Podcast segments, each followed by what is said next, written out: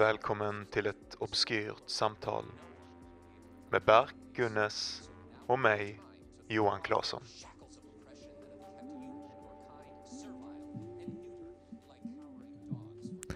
Oh yeah. Och för några sekunder sedan sa Johan att det enda jag har got going for me är att jag jobbar i spelindustrin och därför borde känna till namnet på ett spel han gillar jättemycket. Demon Souls. Alltså det är fan ett av världens kändaste spel nu och du kan inte namnet. Jag spelar inte tv-spel och jag kan namnet. Du spelar inte tv-spel. Jag har spelat riktigt mycket tv-spel nu i jul. Har du det?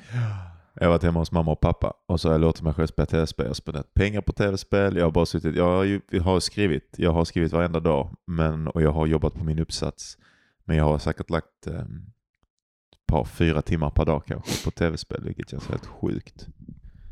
Eh, men det har varit riktigt nice. Det är riktigt, man känner direkt att det här är som, det känns som att man var crack cocaine beroende när man var 13 Ja. och sen kommer man tillbaka till det ja. och bara Det är skönt va? man får röka den jävla fucking glaspipan igen och man bara ah, smells like childhood. Den känslan. Det är därför jag, det är därför jag älskar mitt jobb. Det är en ursäkt bara spela sitta och spela spel. Det är Ja. vackert. Du behöver inte berätta detta för mig, det vet Nej, jag. jag vet, jag vet. Jag är egentligen så tv-spelsberoende så jag är inte som du. Jag, Men jag, jag, spelar, jag spelar inte. Nej men kom igen, du vet inte. Det är bara du och jag här. Och alla var 371 lyssnare. Wow. Ja. Skit i tv-spel. Ehm, vi tänkte att vi skulle göra ett jul och nyårsspecialavsnitt idag. ja, jag vet inte. Förra gången som vi klippte så kändes det som att vi glömde att ha med den här biten När som vi spelade det, in. jag glömde jag. Jag medvetet tog bort det. Okej. Därför det funkade inte med, med segmenten Jag vi hade innan liksom. Så det, det. passade inte in. Eh, men ja, vi, eh, de, om det är någon som är en sån där veckovis jävligt uh, schema enlig lyssnare så, Mm. så, så har vi obviously inte släppt något avsnitt förra veckan. Eh, men vi det var ju tänkte, å andra sidan lite självklart. Alltså det är. Ja. Folk- Jag tror inte folk förväntar sig att nej kanske det ska ploppa Det ut var ett ändå en del lyssnare på julafton, jag gick in och kollade. Ja, jag vet. Någon, var som, någon som är ensam och ledsen och som Ja. sitter och lyssnar på dig och mig prata om våra små kukar igen. På, Det är det. ja. Jag tycker det är fint att det finns något sånt. Att Ja. vi ger trygghet till folk. Jag har fått många meddelanden om folk som har sagt Berg, utan dig och Johan och er podd så hade jag inte klarat av. Det, det, gick från, det gick från ödmjukhet till hybris på en månad. Där. Ehm, ja, eh, men vi, då ska vi göra någon slags fira in det nya året slash fira ut det gamla året. Ehm, jag tänker eh, att vi ska, vi, vi, har, eh, vi, har, vi, ska, vi har lovat ut någon gång tidigare ett fyllavsnitt. Ja. Det här blir på något sätt det avsnittet. Eh, Precis. vi sitter och dricker lite bärs. Eh, Vi skulle haft en flaska vin men jag sov istället för att gå till systemet. Så är det. Så är det ibland. Jag drack bärs igår också. Alla korten på bordet. Men det är... Det är Lättöl. Ingen, ingen konst... Ja, lättöl. Du sa ju det. Mellanöl. Man- Mellanöl. Ja. Men jag drack många mellanöl och sen drack jag en halv flaska pisco också. Kan man bli full på mellanöl ens? Det känns Det- inte det som man kan, man det. kan- Kan man det? Fan, det är ju svensk kultur mannen. Det är varenda raggare i hela jävla mellansverige. Det är det de ägnar sig åt. Kör inte de bil samtidigt? Jo. Då är de inte... Va? Eller? Va? Du, Vad är oj, så du oskuldsfulla barn. Alltså, du. är Ska jag? Nu är det min tur. Jag drog Berk i kinden lite grann. För han alfahanade mig innan. Det är bara du som har såna, sånt sätt att se på saker också. Jag, klappa, jag klappade Johan på, på kinden lite. Jag Kolla fixade till hans keps och han bara Åh, vad är det för alfahanebeteende? Varför är det alfahanebeteende? Fixa till min keps. Ja, det var, den var lite sned. Jag behövde fixa till den lite. Kamma ditt hår lite. ja. Gnugga dina kinder. Kalla det dig min lilla pojke. Det kändes bra att ha en sån pappa. Men i alla fall. Vi, eh, vi ska dricka lite bärs. Eh, Vi ska snacka lite skit om, om året som har gått och om vår jul och sådär. Alltså det blir ett lite lösare avsnitt än i, än i vanliga fall. Jag tänker att vi ska försöka att inte göra det corona-fokuserat så mycket som möjligt för jag tycker det är tråkigt. Men eh, jag, jag fick en idé på hur vi kan strukturera detta just nu. ja, King. Då kan, vi, då kan vi göra det. Men det här är väl vårt intro som vi håller på med nu. Ja, exakt. exakt. Så eh, trevlig lyssning. Trevlig lyssning.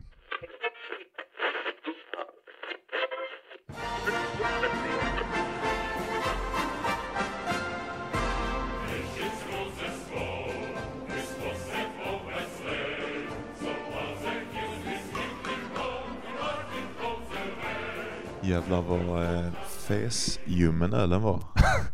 Alltså jag var på, jag var på mobilen mitt i den här corona pandemisituationen. Jag hade mask på mig dock. Du, du tog upp corona direkt. Alltså jag sa precis innan vi avslutade detta så går du direkt in på corona. Vi, vi piper alltså. bort det, vi piper Nej, bort det. Jo, jo. Nej, det vi piper fucking bort det. nej men jag tänkte säga att eh, för någon anledning, nej det var du som, nej det var jag som tog upp det men egentligen ska jag säga något annat. Jag vill säga, jag har sån här permanent grej där jag, där jag tror, eller jag får för mig att jag kan läsa av en människas ansiktsuttryck. Eh, och därför typ vad de känner och hur de mår. Och det är skitjobbigt, framförallt i mitt förhållande. Därför att jag tror alltid att min tjj är lite ledsen. Ja, och du jag vet vad jag menar. Jag vet exakt vad du gör. Ja. Det är skitjobbigt, till med för mina vänner. Om- om det. Skitsynd. Ta Ja. det lite lugnt här nu. Vad du tycker du verkligen? Nej men det... jag skojar bara. Nej men jag som nu tittar på ditt ansikte, det är, det, är som, det är som ett skämt. Det enda jag ser är bara en, är en besviken, ledsen man som Ja. hatar mig. Och jag bara ser din, i grupp dina ögon hur du är så här trött och du bara orkar inte snacka med mig och du bara vill inte. Och det Jag är var- jätteglad att du är här kompis. Nej men du kan, inte, du kan inte bekräfta det så. Nej. Det funkar inte så, det är inte bra för mig. Jag måste kunna titta dig djupt i ansiktet och så Mm. någonstans i den här mörka, dystra saken som är du, se lite glädje och, och någon form av liksom kamratskap. Är det så här eh, begynnande schizofreni ser ut, detta jag tittar på just nu? Det Ja. känns som att du är på väg ut över någon kant. Jag sa precis det till Berk innan också, att han, är, i- han har suttit upp och spelat Cyberpunk 2077 till klockan fem. Han är en vuxen man, alltså varje dag i fem dagar eller någonting. Och, och nu är han inte röd i ögonen. Alltså det ser ut som att han har rökt det fucking bombass weedet. det mest bombass weedet någonsin. Men det är bara att du bara suttit och tittat på... Det var Exakt, min- och inte ja. blinkat en enda Inte gång. på blinkat typ en fyra enda gång. Ja, så är det. Så är det. Ja. Och, sen, och sen medan jag inte gör det, så fort det är ett ögonblick av tystnad i spelet så tar jag upp min telefon direkt och sen läser jag någonting och kollar på någonting i min telefon. Är det sant? Du så det alltid är Ja. intryck i mitt huvud 24-7. Till och med när jag ska sova så är telefonen en millimeter. Du lever i the cyberpunk Ja, ja, alltså, reality ja, already. 100%. Det är därför jag gillar det så mycket, för det, Ja. det tilltalar mig liksom. Ja. Jag vet, Hur, jag var vet. din, eh, hur var din jul annars? Vad gjorde du mer än spela tv-spel? Gjorde du något mer? Eh, jag var min du ens på Mannen, jag, jag spelar på kvällen, lugna du din boppe lite här på nu. kvällen? Ja, du, du, spelar, du spelar hela natten? Okej, natten då. Ja. Jag spelar på natten, inte ens på kvällen. Ja, ja, ja. Nej men, eh, vad fan, jag var hos min eh, mamma, eller nej, hos min eh, syster. Ja, och mysigt. träffade min mamma första gången. Hon hade, hon hade covid. Eh, så att hon, är, hon är back on track. Mm. Fick bara feber i två veckor. Din morsa, Eh, Ja, vad? precis. Mamma, ja det, det, jag vet att ni, ni säger det så, men vi säger mamma. När vi träffades, Ni säger det så. Ska du göra detta till en sån race, race war Nej, jag tänkte här, battleground? klass... M- Mor. Morsan. Mor. Mor, Du säger morsan. mor. Jag säger morsan som en gammal fläktrökare. Mamma är ju för fan en jävla snuskig ottomansk överklass som sitter här och lecturar upp mig. Vadå, kan man inte säga mamma? Jo det är klart man kan säga mamma. Jag säger också mamma egentligen. Mamma hatar när man säger morsan. Så jag gör det nästan, eh, Aha, för jag, en, hon tycker det är väl white trash, det är väl klassförakt. Jag vet inte. Är det så jag jag, vet inte varför hon inte gillar det, men hon gillar inte det. Det är, det är någon, någon typ av sanning i det du säger. Ja, ja absolut. Att mamma är lite så här, lite lågt typ. Nej, du fattar inte vad jag säger. Hon gillar inte att man säger morsan. Hon Oj, vill att man ska förlåt. säga mamma. Ja, Mina blodsprängda ja. ögon och min, min prata schizofreni är helt Ja. borta. Alltså, du det- dricker en, mun, en klunk bärs och man ger dig lite monster och sen är du på väg ut för stupet igen. Förlåt, förlåt. Vi glömde göra den här mörka rösten som sa en öl. Skitsamma. Vi, vi, Det, ja, det Ja. kan vi göra sen. det kan vi göra sen. Ehm, men okej. Så, eh, vad, eh, okej, så du firade den med, med morsan. Så. Hade du trevligt då? Var det gött? Ja, jag hade det trevligt. Ja. Mm. Var, var Neffi med också? Din tös? Ab- absolut, ja. Hon var med. Hon var med. Vi var alla där, ehm, alla fyra. Eh, hon, jag, min syster, hennes kille och min mamma. Och så satt vi och käkade lite så här, typ någon typ av julmat liksom. Vi firade jul som barn så det blev någon liten, eh, liten variant av det. Och så lyssnade vi på turkisk musik och bulgarisk musik och zigenarmusik. Får man säga zigenar? Gypsy Det musik. är på gränsen alltså. Ja, men- Jag får definitivt inte säga. du får inte säga det, men alltså, vi är lite gypsy själva. Alltså, Ja. det finns i alla bulgarturkar en aning, lite i vårt blod, lite Det det dans. dans. Vad, vad, nu börjar du, vad, gör ni, vad gör ni för någonting? Sån uh, knäpper med fingrarna. Jag vet Ja, vi dansade. Vi Ja, ja. dansade. Mamma Okej. gjorde sån... Nej, nej, nej, nej. Så dansade hon. Åh fitta, jag brände mig! Kuk vad jag brände mig! Du kan inte sticka ditt finger in i... Jag, Fuck me! jag försöker skapa lite julstämning här till mig och Bark så vi ska komma i the mood. Så, jag så har jag tänt lite, lite ljus på bordet nu och Bark i sitt, eh, när han härmade hur hans morsa dansar, han gjorde sin gypsy dance liksom. Så stack han hela handen in i, eh, Det gjorde inte så ont. i eldflamman, vilket verkar eh, alltså, som att du inte har så bra koordinations... Jag har nog antagligen någon form av tumör. Alltså hela den här saken vi pratade om tidigare. Eller den här begynnande schizofrenin. Men, men skit i min jul. Min jul är inte intressant. Vad jag är intresserad av vad en tvättäkta svennejul är för någonting. Oj. Nu- är, det, nu vill jag jag, är, jag, är, jag, är jag som är stand-in från tvättäkta Svenne? Det känns bra. Det känns, det går i linje med min nationalistiska, nej jag skojar. uh, jo, det var mysigt. Det var, vi brukar fira jul, eh, jag åker till Glumslöv där mina föräldrar bor. Eh, vi brukar fira jul med både mamma och pappa och syrran, oj nu skjuter de fyrverkerier precis bakom jag blir svinrädd. Eh, med syrran, hennes make och hennes ungar. Men eh, PGA lite covid-grejer och sånt. Så kommer de inte ner, hon bor i Stockholm. Så kommer kanske ner lite senare. Men, så det blev bara jag och morsan och farsan. Så att det var liksom lite litet. Men Mysigt. det är supermysigt. Jag är alltid glad att, att få göra grejer med, med, med familjen. Ja. Nästan alltid glad. Eh, sen stannar jag där lätt en dag för mycket. När jag väl, sen, eh, det, man, man faller så jävla lätt in i den här grejen med att åka tillbaka till barndomshemmet. Man, man känner sig så jävla mycket som, som sin gamla person alltid. Alltså man fastnar i, man liksom teleporteras bak i sinnet på någon vänster. Eh, så jag, då börjar jag spela tv-spel och bara sitta inne på rummet. Och så börjar jag också känna mig det här är liksom i linje med hur jag är som person då, men när man, man börjar springa på folk ute som kände mig när jag var yngre. Och när jag var yngre så var jag definitivt, alltså nu är jag väl relativt socialt välanpassad Ja. liksom, men jag var definitivt kufig när jag var yngre. Och de här människorna behåller ju på något sätt den här bilden av Exakt. så jag exakt, sett sånt ja. leende, alltid när jag Ja. tittar, alltså du vet när de ser mig ute på stan så vet jag alltid att åh, här kommer Claesson. Du vet att det är en sån, här kommer det jävla Och så utbrott. blir du lite han själv. Ja men jag börjar Ja, böja ja, mig ja. framåt på ett konstigt sätt. Jag tappar. liksom. Ja, ja, ja.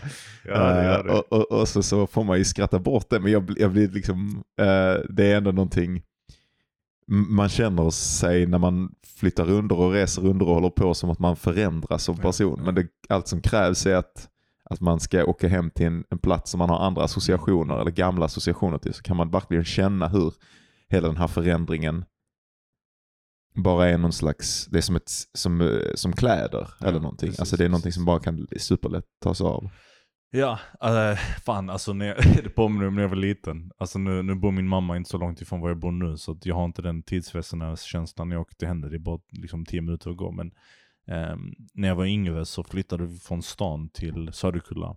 Mhm. Och ehm, eh, när jag var liten så hade jag alltid samma kläder på mig varje dag. Alltså varje fucking dag. Eh, eller- eller förlåt, jag hade två olika tröjor och så Ja. bytte jag mellan varje dag. Ja. Och så frågar alltid folk mig bara, men Berg, varför har du alltid samma kläder? Och jag bara, jag har inte det. Jag har faktiskt inte det. Och jag genuint trodde att det inte räknades för att jag hade två olika som jag skiftade mellan. Så jag flyttade till Söderkulla i där i fyran och i femman så började jag liksom ha på mig mer kläder och började bli en normal människa på många sätt. Det, och det, är bara en riktigt, riktigt sjuk människa som tror att att bli en normal människa är att ha mer än två set kläder. Alltså då är man redan så långt över kanten. Ja, men ja. du vet, jämfört med vad jag var för någonting Ja. innan. Liksom, så här, jag duschade Ja. en gång per vecka typ och, och så här, var en liten idiot. Um, Ja. Och så, jag var dum i huvudet som barn, alltså en riktig idiot var jag. Men hur som helst, uh, men jag var söt. Men så åkte jag till Söderkulla i alla fall och blev en lite, rätt så mycket annorlunda människa. Och sen en dag så hade jag lovat att åka tillbaka och hälsa på min gamla klass, vi hade en kompis som gick kvar där. Eh, och just den dagen så tvättade mamma. Och det enda som fanns kvar var de kläderna jag hade när jag gick där. det, jag svär på gud. Det enda som fanns kvar var den jävla tröjan och de jävla byxorna. Och de passar mig fortfarande. Och inget annat. Allt var i tvätten. Allt! Och jag tänkte fuck. Du skulle ju visa dem. Jag skulle ju visa dem Ja. exakt. Så jag åkte dit med de kläderna på och det första folk sa till mig var Berg, du har fortfarande samma kläder på dig. Och jag, hur ska jag förklara? Hur ska jag säga nej? Jag har inte, min mamma tvättar. det låter ju bara som en fucking smutsig lögn. Och då, och då förvandlades jag ju till den lilla pojken jag var innan liksom. Ja, ja. På samma gång. Såklart. Såklart. Så är det. Hade du mycket kläder när du var liten eller vad var grejen? Det här, det här är en sån jävla konstig line of questioning. Alltså, jag tror att jag hade rimligt mycket kläder. Jag vet inte. Ehm, jag, jag, vet inte vad jag ska svara på den frågan. Man blir Ja, men jag fattar den här rika jäveln. Nej men va, alltså, jag, var ju, jag var ju sån metal. eh, Jag. Jag hade ju också uniform. Alltså jag hade alltid, jag hade så här långt hår i totte, Ja. bara bandtröjor och alltid såna vita kamouflagebyxor. Ja. Eh, alltså en riktig, hur säger man detta på, på spektrat? Liksom. Alltså en glidare på spektrat. Ja men det här är ett intressant ämne. Berätta om dig själv då. Mer, mer om dig själv när du var liten. Okej, så du var på spektrat lite. Du hade en uniform på dig. Du såg ut som en skolskjutare. Ja absolut. Det är det jag föreställer Ja, mig. ja absolut, 100 procent. Eh, Tror du om du hade levt i, idag, alltså om du var ett barn idag, du lever ju idag, men jag menar om du hade varit ett barn idag, att du hade varit lite så här på listan liksom av konstiga unga om man ska hålla sig undan? nej. Nej, jag har alltid varit, eh, jag, alltså jag har väl agerat ut, men jag tänker att jag alltid har varit snäll. Jag har aldrig varit så här, eh, haft något sånt, alltså sån riktigt stark ilska. Jag har haft ilska mot mig själv. Ja, jag tror ja. att man måste ha, alltså klart mot sig själv, men också en ganska stor ilska mot, riktad ut mot världen. Ja. Och man, så att mitt var aldrig typ så här att folk behandlade mig, jag var inte sur på, för jag har också Du var ingen mobbad. incel liksom?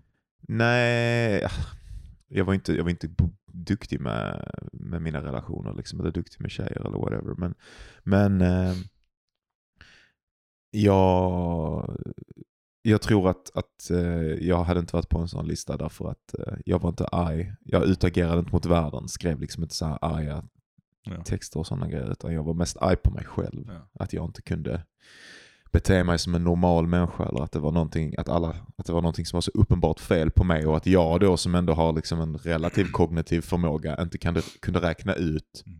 hur jag skulle bete mig som en människa. Kände du dig frustrerad över det som barn? eh, Att du ville vara normal men du kunde inte? Ja, jag gör det fortfarande. Jag tycker det är, det är fundamentalt för vem jag är som person. Att jag känner, eller typ hur mitt inre liv är organiserat, att jag känner och har alltid känt mig och alltid delvis blivit behandlad som jag tror att om man blir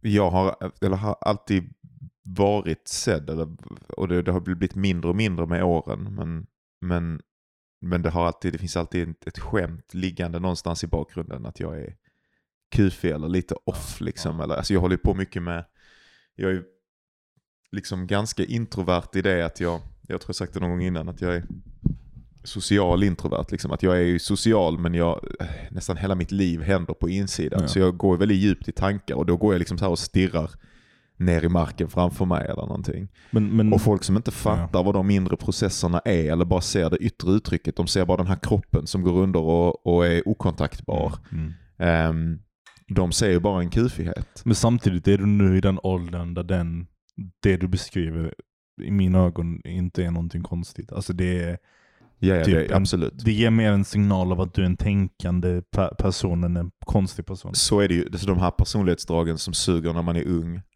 blir ju ofta, alltså det är ju nästan en, en Styrka, arketypisk berättelse ja. det här som, som så jävla mycket Ja, film och sånt exakt, bygger på exakt, filmer exakt. för ungdomar. Att diverse, ja, att man är innerlig på något sätt eller, eh, eller intelligent eller kreativ eller whatever. Att det, det där är sånt som man får betala för eh, när man är ung och som Ja, sen ja. kanske börjar betala för sig själv när man blir äldre. Precis. Och det har definitivt inte börjat betala sig för mig.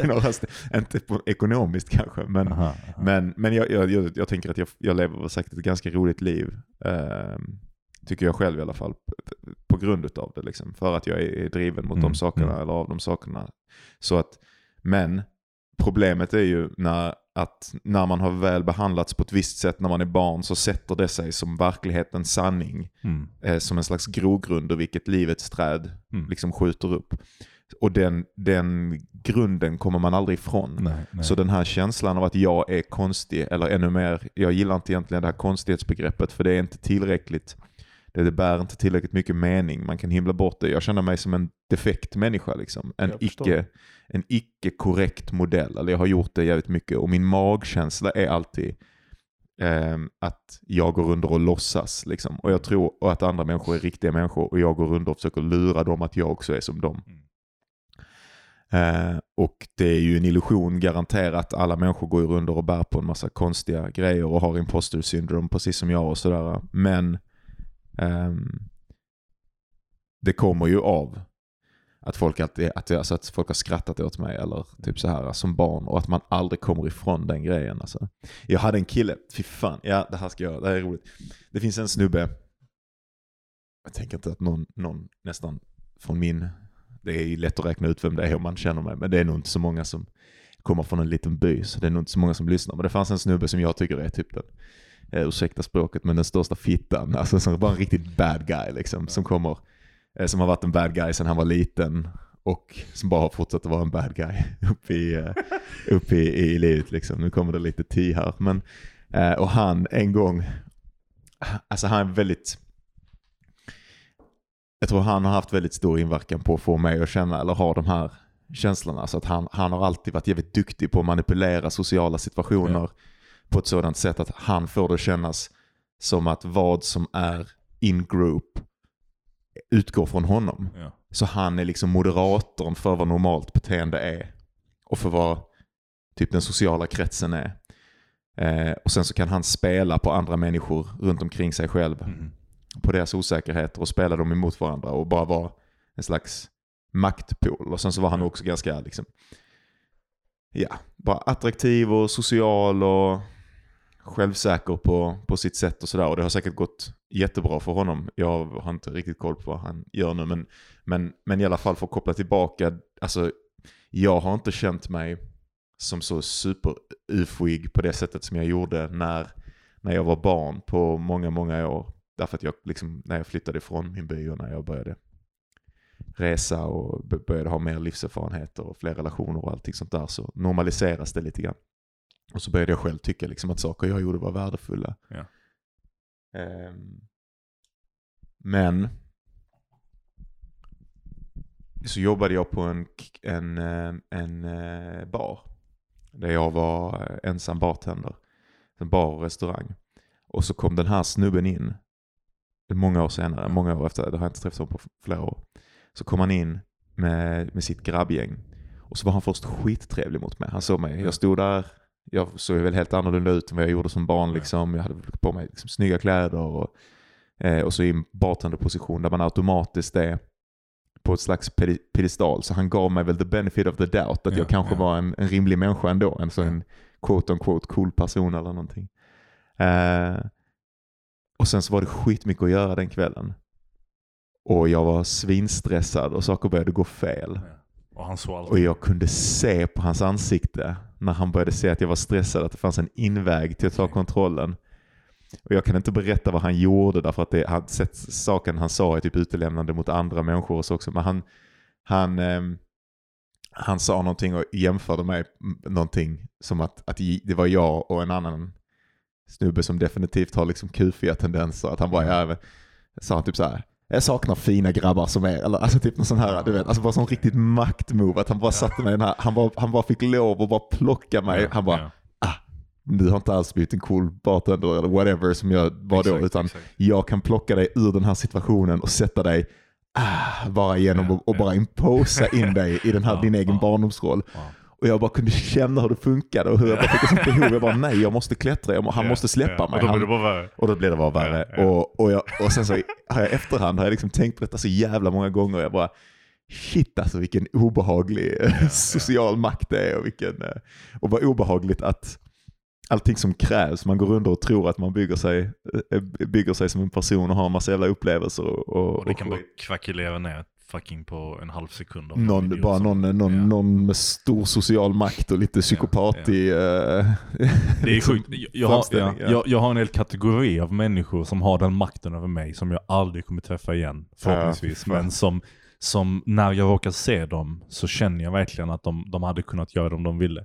Och det är sådana här typ av, det är några tjejer som gick i min grundskola som alltid brukar kalla mig Bert och hålla på och skoja med mitt namn och sånt skit när jag var liten. Och det är ju så jävla, alltså, eh, det var, alltså på något konstigt sätt så var det alltid som att jag var den lilla, lilla fula, dumma idioten eller konstiga Berk, konstiga han.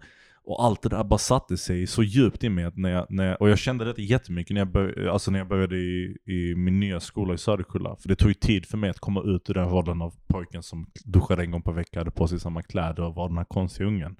Att när jag fick min första flickvän så hade jag verkligen sådana jättestarka känslor av, av skam. Eh, jag trodde inte att någon kunde bli kär i mig. Alltså jag var otänkbart att någon skulle kunna titta på mig seriöst. Mm. Alltså bara att ta dig på allvar, typ. Förstår du? Det, det, det för mig har varit så förödande. Att när man, när man var den konstiga ungen, man blev aldrig tagen på allvar. Så, och, och det bar med sig hela vägen till, till vuxenlivet. Liksom. Men, men jag det är känner... verkligen den grejen. Att folk, det är verkligen den inte blir tagen på allvar grejen. Det är, det är i mitten på allting. Det har vi pratat om innan också med, med det här med, med vad viktskräcken. Att man Ja, vet att ja, det här är inte en person som kan kontrollera sig själv. Det här är inte en person Ja, som kan bete sig som en människa. Det här är inte en person... Ma- Man förlorar förtroendet för deras inre liv och deras förmåga att Precis. leva på ett rimligt sätt i sin verklighet. Och gör dem egentligen lite mindre mänskliga. Ja. Alltså man får lov att, men det här är en person som bara är kontrollerad av sina lustar eller det här är en person som bara är kontrollerad av sin konstighet liksom, eller whatever. Ja. Och att det finns en föreställning att människor som inte är så uppenbart konstiga, kufiga, vad man nu vill kalla det, eh, deras inre liv är mer rent på den Ja, vänster. exakt. Och, och du ser detta jätteofta om du, om du tittar noggrant på en väldigt specifik typ av mobbare.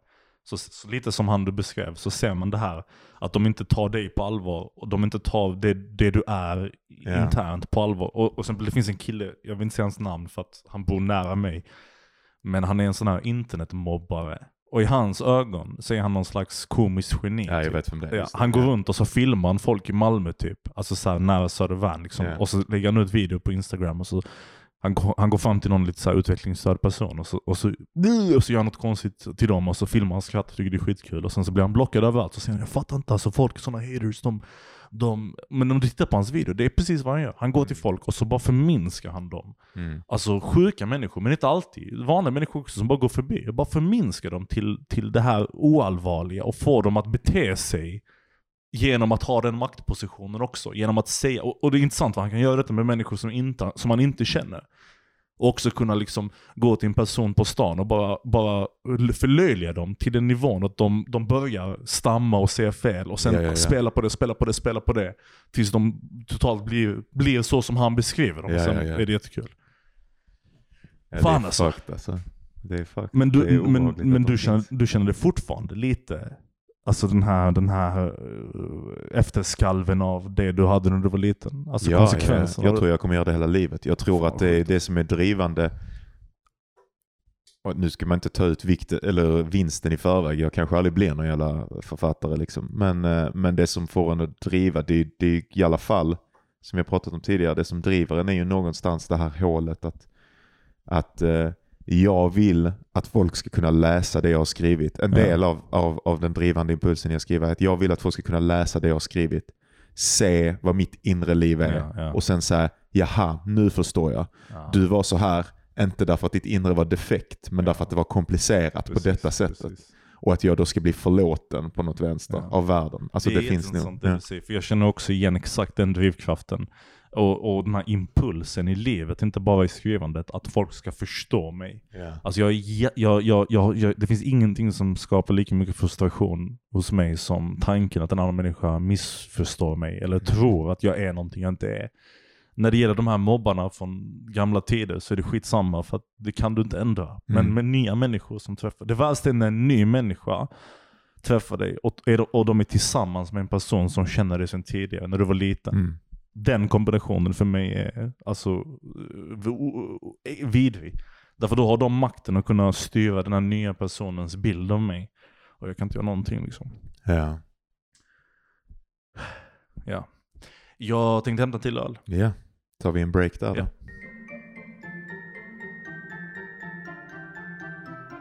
Det har varit, hade varit ett rätt bra år. Har du, har du lärt dig någonting? Sån bull fråga men jag är genuint nyfiken. Ja men det är nog tysta lärdomar. Jag försöker jobba kontinuerligt på att bli en bättre person, ställa upp mer för mina vänner, ställa Mm. upp mer för andra människor. Det- Men det har liksom funnits tidigare också. Men att jag känner att jag har blivit bättre på det. Att jag har ju haft lite struggles, du vet jag har haft sådana struggles detta året med, jag har haft lite med mitt psyke, att jag, Ja.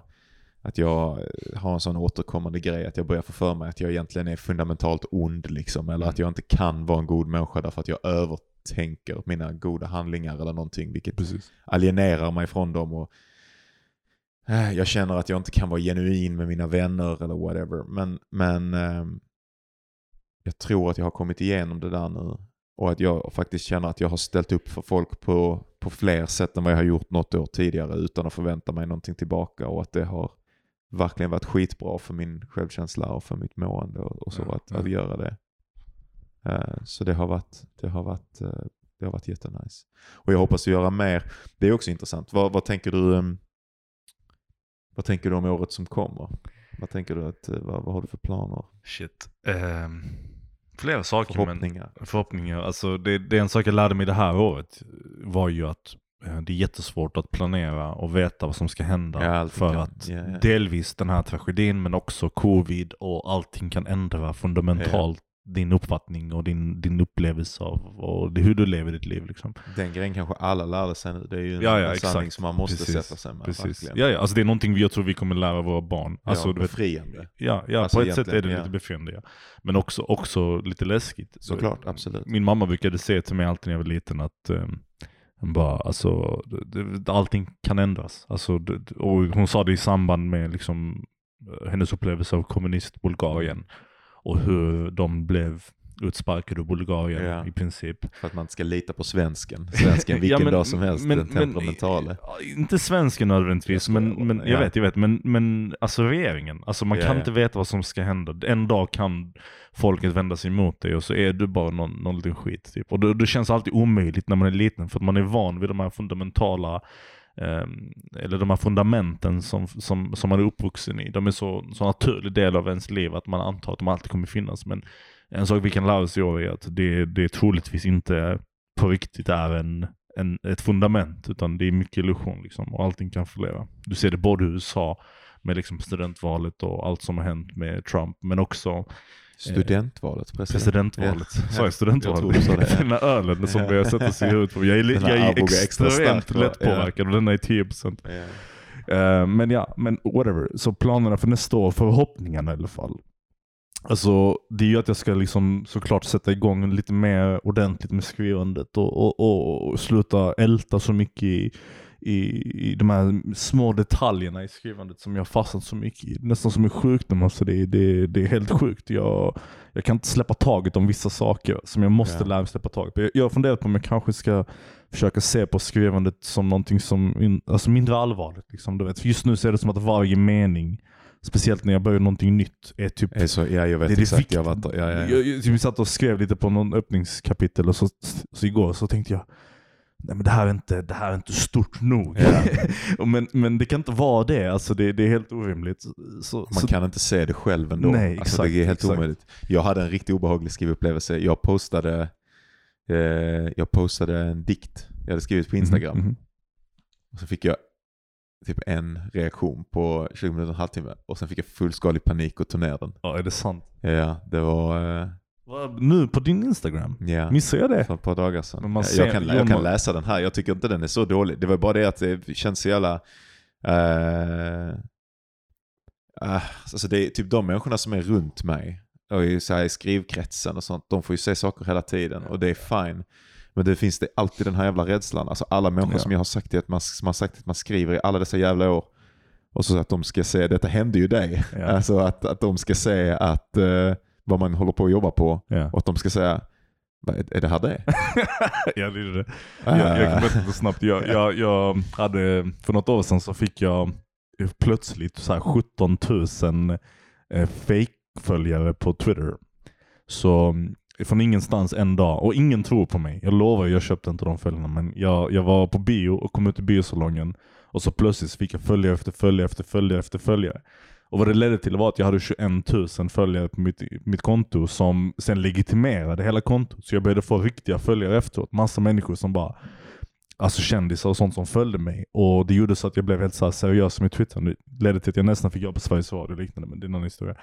Eh, och så, och så mitt i allt detta så började jag arbeta på någon idé av att okay, jag kan utnyttja detta för att publicera någon form av liksom blogg-textgrej eh, som skulle vara semifiktion och samtidigt en kommentar på samhället. Så jag, jag, jag hade en jättebra idé som jag pitchade till mina vänner. De bara fan det här låter riktigt originellt och smart och vi kör på, vi kör på det back. Så jag började Ja. göra det. och, sen, och sen så kunde jag inte komma in i det. Så jag, jag kunde inte hitta det jag hade beskrivit. Jag kunde inte förverkliga det. Liksom. Ja. Det var ett klassiskt sånt exempel. Eh, och sen så en dag så bara gjorde jag det. Jag bara nej men man kan inte vänta. Man kan inte vänta. Man måste Ja, bara det, få det, ut det, är detta är en så klassisk grej som händer. Att man Ja, bara visst, plötsligt, man bara, nej, nu skiter jag i det. Och så bara ja, publicerar man något, mycket sämre än vad man egentligen är i Exakt, vanliga exakt, fall. Och det är nästan befriande att få vara sämre än vad man egentligen det- är. Eller det är typ som en... Det var inte befriande i det ögonblicket, men, men ja, det var befriande att göra det. Och bara Ja. så här, nu, nu händer det. Så, och så bara, ja, här är det. Och så bara gick jag ut och skulle typ träffa min tjej någonstans. Och så håller jag koll på min telefon. Inga, inga reaktioner, ingenting. Ingen bryr sig, det bara, den bara flyter förbi. Så jag bara okej, och sen efter kanske en timme så skriver någon bara Alltså, jag förväntade mig mycket mer av dig någon främling, som snubbe, som bara mer. Jag bara "Ah, okej. Så tog jag bort den. Så var det jag den. Och sen har jag aldrig pratat om det.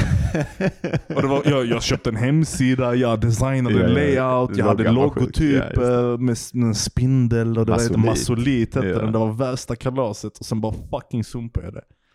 Men det är befriande nu efteråt såklart. Alltså nu är det Ja. skönt att bara veta att man kan göra en sån sak och det är inte världens undergång heller. Det är bara, Ja. det bara sög. Jag var, inte, jag var inte redo för det. Jag pushade för tidigt. Ja, ja fan. Alltså, man vill ju bara, jag vill, fan, jag vill, jag vill bara, det, här, är- det är vad jag ska göra. Det är min stora grej som jag ska försöka göra detta året som Ja. kommer. Att jag ska försöka få ut bara mer sär och skit och mög, bara så att folk bara fattar vad jag är i, i mitt skrivande och som skrivande människa, de få som bryr sig. Liksom. Mm.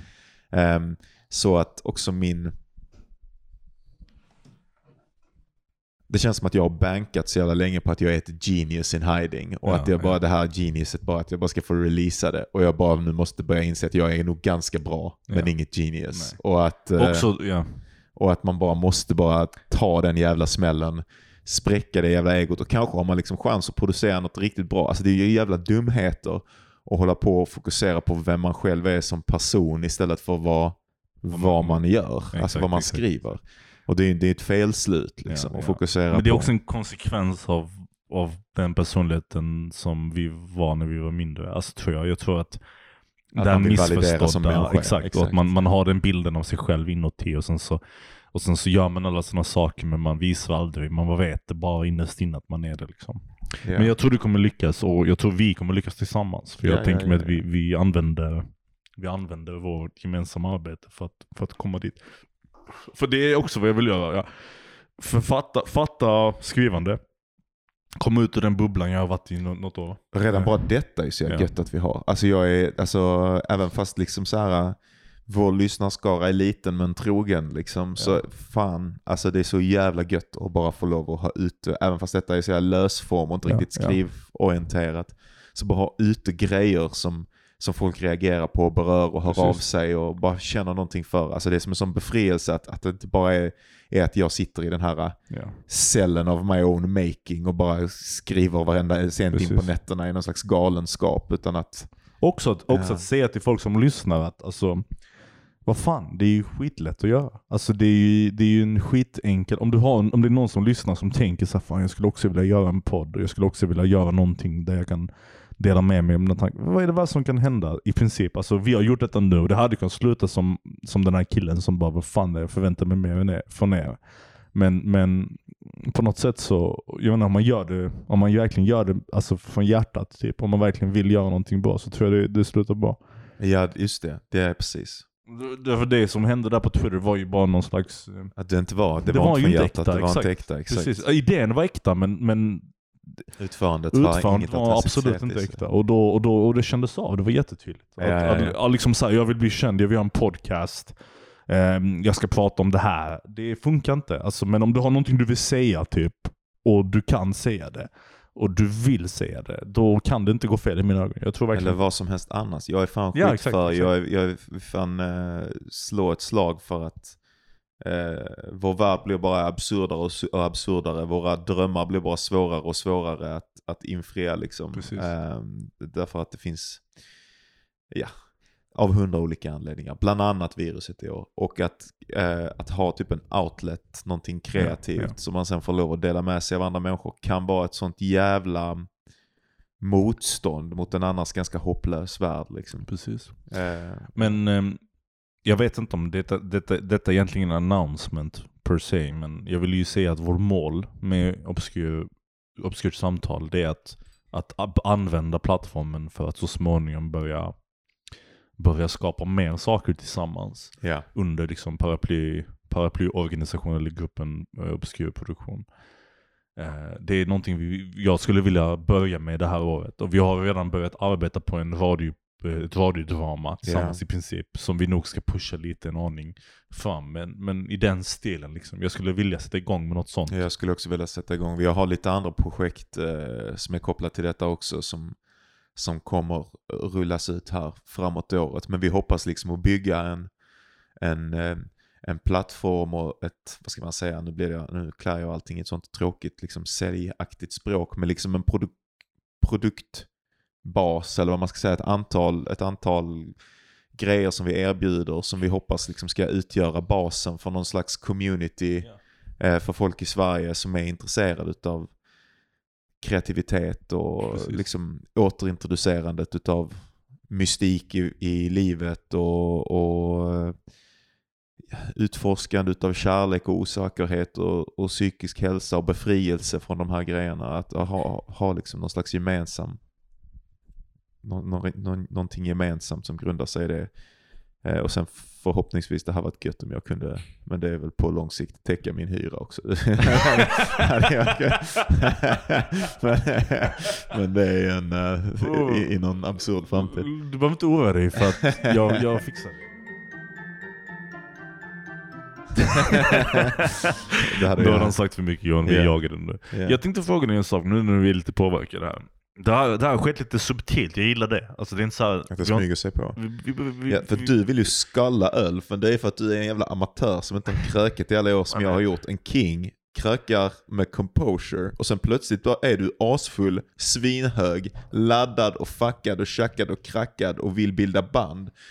eh, och, och, eh, och det bara fan, det hände snyggt. Inte vill- som en jävla, inte som en jävla 15-åring som skallar en uh, pistonhead du vet. jag började inte dricka förrän jag var 18. Nej. Och när jag började dricka så hade jag sådana här euforiska attacker. Alltså det var det sjukaste. Jag var så jä- Jag har aldrig i mitt liv varit så lycklig som när jag drack. Blev riktigt packad första gången. Mm. Jag kommer ihåg jag var hos en kompis, eh, Andreas hette han, min dåvarande flickvän och massa människor. Och sen så drack jag och drack och drack och jag blev så fucking full att det inte gick att förstå. Och jag satte mig på golvet och jag bara började gråta av glädje. Och det var det skämmigaste. För att du var så full? Jag var så glad. Jag Ja. var så fucking glad. Ja, det är, man vill vara full alltid egentligen.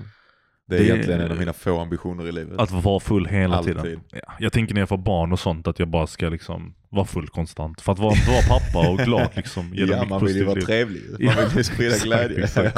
Väcker dem väldigt, Ja. väldigt sent på natten. Bara, Nu ska, jag, nu ska jag in och spänna på er mor. ja men det har hänt mig några gånger. Min pappa har liksom kommit hem sent på kvällen. Så Ja. jag bara så, jag är väldigt stolt över dig min son. Jag är väldigt stolt över dig. Du vet. Här. En gång, jag kommer ihåg, det här, det här är kul, pappa just det. En gång kom min pappa hem riktigt full och bara, han är ingen alkoholist eller något sånt, men han har, varit på någon turkisk fest som kommit hem och bara, min son, jag är väldigt stolt över dig. Jag är väldigt stolt över dig. Jag har en gåva till dig.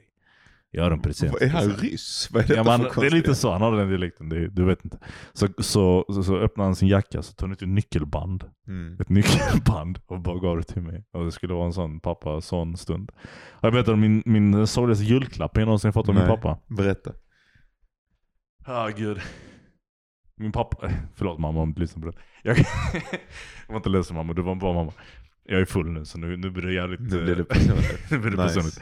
Men eh, min pappa hade, hade, min pappa bodde i Turkiet nästan hela livet. Så jag har inte känt honom så bra så. Men han kom hem till Sverige någon gång när jag var typ 16-17. Mm. Och så bara, så bara snackade han inte med oss. Han bara kom hem och bara var helt tyst. Och typ sa ingenting i typ sex månader. Det var den längsta tiden han har varit hemma någonsin. Liksom, sex, sju månader. Och jag kom hem, jag hade varit i Paris, min syster bodde i Paris då, så jag hade precis kommit hem. Och så när jag landade kom jag in i vardagsrummet, så bara satt han i vardagsrummet och bara typ nickade mot mig så. Hej. Och jag hade inte sett honom på typ två år innan dess.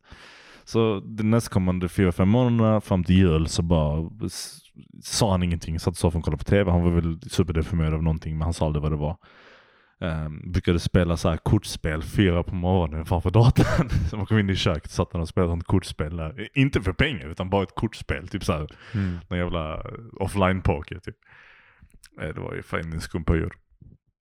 Och så en dag så var det julafton och så, och så hade han inte köpt någon present eller någonting sånt. Det firar inte jul. Så bara kom han in i mitt rum och han har fortfarande inte sagt någonting på hur länge som helst. Han bara knackade på dörren så han bara hej. Har vi godis? Så jag bara, "Eh, nej jag tror inte det. Han bara, okej. Stängde han dörren och så hör jag hur han tar på sina skor och sin jacka och så går han ut.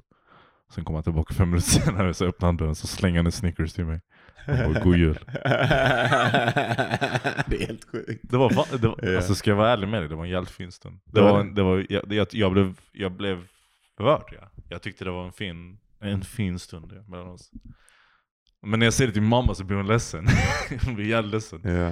Hon bara, nej det här, det här är inte bra. Så ska det ja men vad fan, ja, vad fan, ja. Ja ni firar inte jul så vad fan Nej, spelar det nej för men ändå alltså. Ja. Julgrej. Men att det, var, det var mest att det var kontaktlösheten. Och liksom, inte Ja, jag hör prata dig, och så. såklart. Och så var det det ögonblicket av liksom Han bara försöker acknowledgement. sträcka Ja, sig över exakt, den här jävla exakt, exakt, avgrunden exakt, mellan exakt, exakt. honom och andra människor. Precis, med en Snickers. Och, och det låter absurt men, men Ja. det var fint. Det var fint. Fan vad nice. Vad är det finaste ögonblicket du har haft mellan dig och din pappa? Eller är det bara någonting som har en, en, en det är inte en händelse, ett, ske, ett sken? Jag kan berätta vad, något av de finaste ögonblicken. Eh, men det är inte mellan mig. Jag fick veta det via mitt ex. Eh, därför att hon, jag var iväg. Hon och jag reste genom Indien i sex månader ungefär, fem, sex månader. Och sen åkte hon hem och så var jag där ytterligare en och en halv månad eller så och var i Indien och, och i eh, Nepal och, och grejer. Och under den tiden så, eh, så var hon hemma och gjorde lite grejer och hon var kompis med min lilla syster. Ja. Som för övrigt shoutouts till Cecilia. Hon tycker att det är en, helt sjukt att jag inte har nämnt henne i podcasten. Ja, men, He- ett helt avsnitt om Cecilia. Ja, ja precis. Ja, ja. Du jävlar Cecilia, nu ska du få en...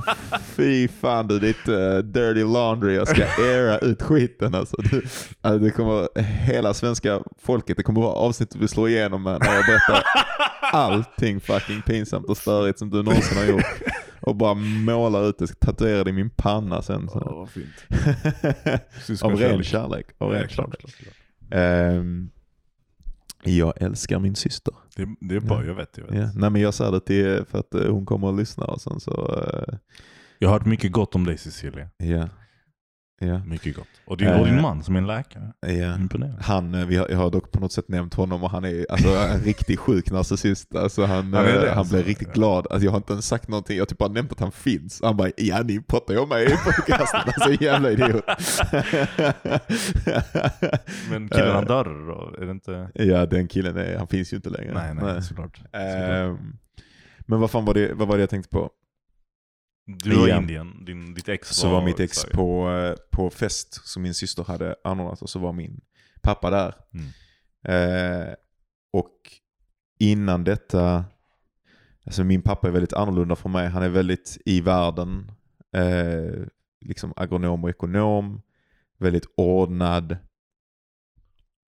eh, liksom ordnad ek- ekonomi och, och, och ordnad som människa, duktig på sitt jobb och, och sådär. Och, och neurotypisk. Ja. Så han, eh, han har väl liksom sina lidanden som varje människa har men han har inte så jävla irrationella lidanden som jag har. Alltså Ja. att han bara, jag är ju bara ledsen varenda dag Ja. till och från liksom så här av ingen anledning. Ryssland attackerar. Ja liksom. men, det, Ja. ja. det, ja. men, men alltså av, av, helt orimligt att jag bara är nu, jag, vet- jag, vet, inte- jag är så orolig just nu, jag vet inte varför, jag kan inte hjälpa det, jag måste gå härifrån tyvärr. Eh, och att det, att det alltid har varit en sån konstig grej att jag bara då, alltså för att ens far utgör ens bild av vad man själv ska bli. Eh, och att jag inte kunde känna igen mig i detta och att det kändes som att allting som jag gjorde aldrig kunde vara jag, jag kunde aldrig vara välfungerande på det sättet som han är välfungerande. Mm, mm. Så känns det. Och har det känts. Mm. Eh, och därför så har jag också tänkt att jag bara är en sån här jävla slarver, aspig, konstig, ehm, alltså fucking orealistisk konstnärsdrömmars, bara ufo-kid liksom. Eh, och att jag inte kan, att jag aldrig kommer bli en man på det sättet som han är en man som kan ta hand om, om, om tillsammans med mamma, mamma också, men man speglar sig, eller jag speglat mig mer i, i pappa eh, för att det på något sätt är mansrollen som man växer in i. Um, och att jag ville vara, eller en del av mig ville vara så också och kände att jag aldrig skulle kunna bli det. Och att jag också då tänkte att han um, han frågar liksom aldrig mig någonting om, och det behöver han inte göra, det är inte hans intresse, men han, så det, och det stör mig faktiskt inte så mycket. Han frågar mig liksom aldrig någonting om, om min konst som jag håller Mm. på med eller någonting sånt där. Så det känns som att det är en, en sak som inte ens riktigt existerar i vår relation, Mm. att jag håller på med de här grejerna. Utan att jag existerar som ett, utanför mitt konstnärskap. Och, och- men eftersom jag ser hans jobb i honom och han inte ser mitt jobb i mig så känns det som att det finns ett hålrum Mm. i vilket jag inte utför något arbete eller gör någonting i, våra, i, våra, i våra värderingar av varandra. Men så i alla fall så var jag iväg och så var mitt ex på den här festen. Och det ska till också att innan jag åkte till Indien så hade jag en dålig drogupplevelse. Mm. Där jag och mina vänner, jag jobbade, hade jobbat skitlänge en dag och sen sovit en och en halv timme och sen skulle jag ut och hajka på morgonen efter Mm. eh, med mina vänner och så drack vi lite sån här eh, lite psykedeliskt te som vi hade kokt på svamp. Hypotetiskt. Eh, eh, möjligt, en klassisk självfiol men, eh, men det där är nog preskriberat nu. Eh, men ja, och sneade, satan. Ja. Och eh, jag ringde till min mamma och sa att jag höll på att dö och ringde, de fick ringa polisen. Och, eh, verkligen, och sprang runder uppe på Kopparhatten och sa till random pensionärer att jag hade tagit knark och höll på att dö och att jag måste ha hjälp. Alltså inte mitt, eh, mitt lives proudest moment, men, men, men det var bra för att du, du tog tag i det och försökte hj- hjälpa dig själv tycker jag. Ja, men det var det jag tänkte i mitt huvud då. Ja, att jag bara, jag måste lösa Ja, detta. ja, jag måste fixa detta. det Okej, var- jag, var helt övertygad om att jag skulle dö. Men att jag bara, men okej, jag måste i alla fall, jag har ändå en flickvän, jag har ändå föräldrar, jag måste fan göra detta. Eh, och min syster var gravid också, jag funderade på att ringa till min syster. Ah, Men jag gjorde inte det som tur var, så jag bara, nej men Bra. det kan jag inte göra. Men jag, jag ringde till min morsa och jag ringde till, till min, eh, mitt, mitt ex. Eh, och, eh, och sen så fick pappa då komma och hämta mig Ja. i Kopparhatten. För Ja. att de, det, jag blev liksom sittande på restaurangen där inne till slut och ambulansen kom dit och jag bara bad om ursäkt. Jag bara fuck, alltså förlåt, jag, ska aldrig, jag har aldrig skämt så mycket. Alltså, jag ville, alltså att jag ska hålla på och knarka och ta upp samhällsresurser med mitt jävla oansvariga leverne. Typ, så här. Nej, Jag, jag hade sån jävla djup, djup skam. Men så var pappa ändå jävligt, alltså bara typ ändå jävligt rimlig och Ja. det blev en jävligt bra konversation om det där vi pratade om liksom så här att I jag bilen bara, eller? i bilen Ja. och att vi pratade om lite de här grejerna att jag inte kunde leva upp till den här att jag, att jag kände mig så vilse i livet liksom Ja. och att jag att jag vill utforska sådana här grejer för att jag behöver ha någon jävla andlig eller eller eh, någon, någon, någon, någon kontext att placera mig själv i för att förstå min egen plats i världen eller för att i alla fall kunna arbeta med den. Att jag, eh, att jag alltid hade känt en sån glidning och en glidning som blev värre ju längre livet gick mellan mig själv och vad jag upplevde var samhället eller någonting. Och då kan man ju tycka att det kanske man inte ska lösa med genom att fucking trippa sitt mind out. Men det, det make sense för mig då. Ehm, men, men, men, men det var en sån grej, så jag skämdes skitmycket över detta och jag var skiträdd att pappa skulle berätta det för vår för sin familj och för min farmor och så här. Eh, därför att de pratar rätt mycket om ungarna. Jag tyckte det var stressigt att alla skulle veta. Eller, och då var jag på ett känsligt ställe i livet också så det kändes som att, att eh, de fick makt över mig eller Mm. andra människor fick makt över mig om alla fick veta att jag var så här vilsen. Eh, och sen så, eh, men så åkte jag då iväg, kom iväg till Indien och sen så var min syster på den här festen och så hörde hon, och då var jag på meditationsläger, det Ja. var det också. Så jag var på sånt, jag håller på med vipassana meditation, så man är, åker iväg på sådana 10, egentligen typ 12 dagars läger där man inte pratar och så mediterar man 10 Jag vill timmar bara säga här att fan, alltså ditt liv är jävligt coolt. Alltså du måste, du måste erkänna vad du säger nu. Det, jag, jag, är glad, jag är glad att höra det. Jag tycker det är skitkul att du har levt ett sånt intressant liv och liksom eh, även om de här sakerna kanske inte är det roligaste. Så, förlåt jag avbryter, jag är full, men jag måste säga det. Ja, Och så meditationsläger och Ja. där, där. det, Men- det, det är kul, det är nice. Ja, jag är glad. Men jag alla önskar att jag också hade kunnat, kunnat komma dit någonstans i livet och göra de här sakerna, uppleva de här Ja, sakerna. det kan du väl om man vill. Ja, Eh, ja, men man det gör väl om man, man vill. Jag, jag vill gärna göra mer. Jag vill göra mer saker som inte är så jävla själv, alltså som är typ så här, som hjälper andra människor. Det är, jag, Ja, jag ja. försöker komma på vad fan jag ska göra bara nu. Men, men ehm, eh, jag, eh, jag var på ett sånt meditationsläger, så jag höll på med Vipassana meditation där man mediterar tio timmar om dagen, typ i tio dagar. Eh, plus två halvdagar. Eh, och så var jag iväg på ett sånt läger i Nepal. Och ehm, i, då så prat, hörde mitt ex, pappa, prata med någon om Mm, mig. mm. Någon frågade någonting om mig.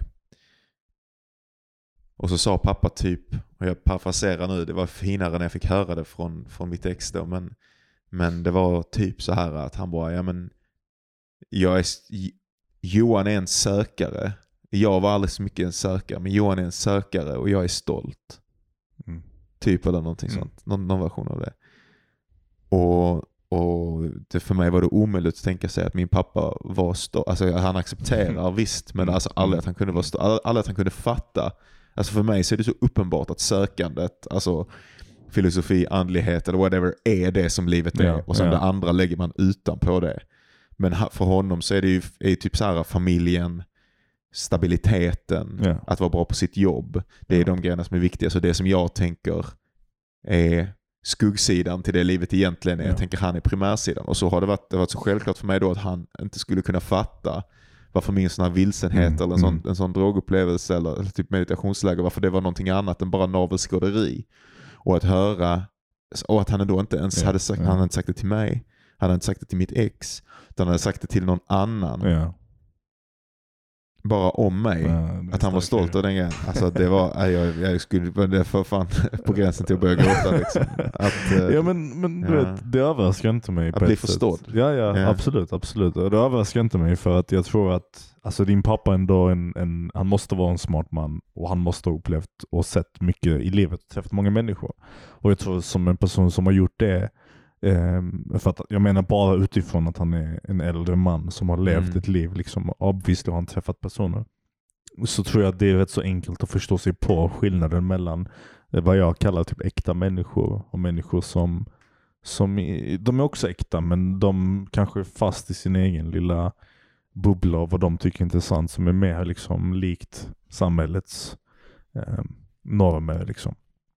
Och jag tror att som en sån person som, som har levt ett långt liv och som har träffat människor som kanske har sett skillnaden mellan äkta människor och människor som lever sina liv enligt samhällets normer så tror jag att får man en son som du som är vältalig, intelligent och har ett, ett mål i livet, en ambition som är kanske mer esoterisk och lös men fortfarande är ett tydligt mål. Liksom. Mm. Eh, Det kan du kalla det att vara en sökare. Så jag tror att väldigt få människor hade tänkt, fan vad besviken jag är. Alltså, jag menar, då måste du vara jävligt eh, jävligt envis som person och jävligt eh, skev för att ha en, en, en son som vill så mycket som du och sen tänka nej men jag gillar inte det. Jag skulle vilja att han var som alla andra. Jag tror och det bara, finns jättemånga sådana föräldrar. Ja, ja, alltså det är skitmånga som verkligen inte vill ha någon som är liksom konstnärsaktig eller fast, whatever. alltså, ja, absolut, absolut. Jag säger inte att det inte finns men jag säger att de är skeva. Det är, det jag klart, jag Ja, håller ja, med. ja, Ja, ja. Det är klart det är så. exempel min pappa, trots allt äh, vår komplexa relation, liksom, han, jag tror att han har alltid sett, jag, jag tror att min pappa alltid har sett mig som den lilla pojken jag var när jag var liten. För det var då han, han Mm. var där mest. Så den här pojken som hade samma kläder och var lite såhär töntig, gillade inte fotboll, gillade inte manliga grejer, var lite såhär skum och konstig.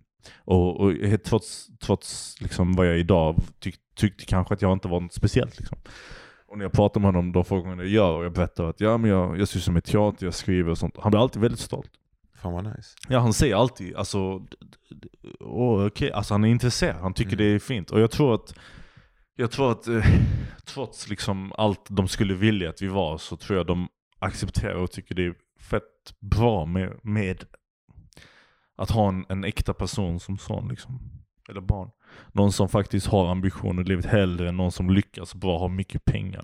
typ, de har gjort det själv redan kanske, så Ja. varför skulle de intressera sig för deras barn? Jag vet. Ja, det, det är den grejen också. Den grejen med mycket pengar. Fan inte jag det finaste var när ehm, jag gjorde en riktigt sjuk gest. När jag, jag försökte få tillbaka mitt ex när jag bodde i Budapest. Ja.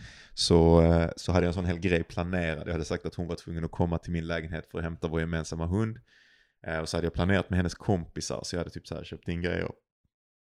Massa grejer till att laga mat. Och så spenderade jag typ 3 och 6 på röda rosor. så jag hade köpt så riktigt fet och så hade jag ingen bil så jag åkte och hämtade en sån jävla stor jävla grej med Ja. röda, med typ 100 eller 150 eller fan det var röda rosor i. Ja. En sån jävla grej som vägde skitmycket för att de stod i sand typ. Du vet en sån Ja, ja, ja. roslåda, typ gigantisk. Och så åkte jag med den på, eh, på spårvagnen, typ så här, eh, alltså skitlång resa. och Ja. Försökte bära hem den utan att tappa så att alla rosorna skulle gå åt helvete. Och alla så här ungerska tanter bara åh det är så fint, det är så fint. Eller jag fick se mycket.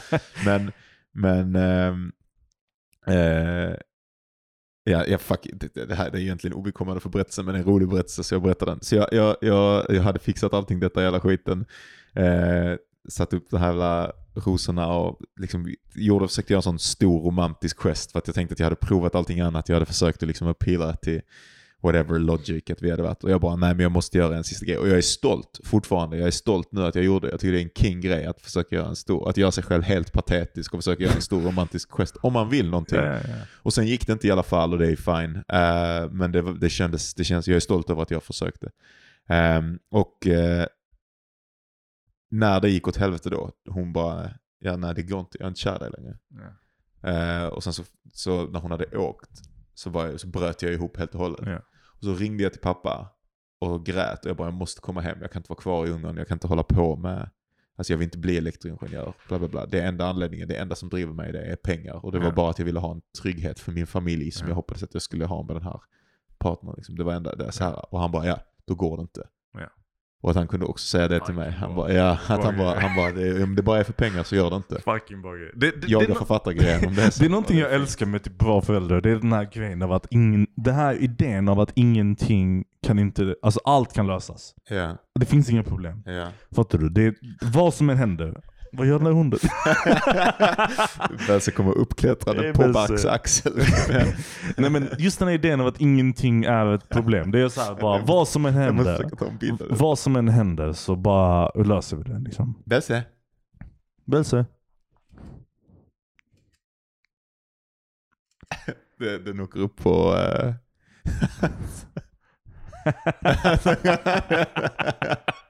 jag lägger upp det på Instagram. Eh, ja, men vi, vi, vi tar en paus. Jag ska hämta till den. Okej, ja.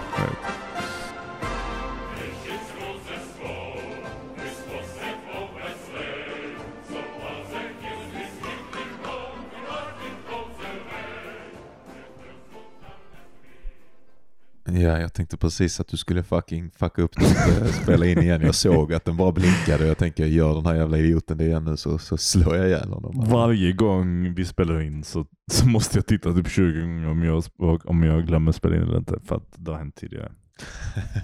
eh, så jag du, du tar en bärs till. Jävla king.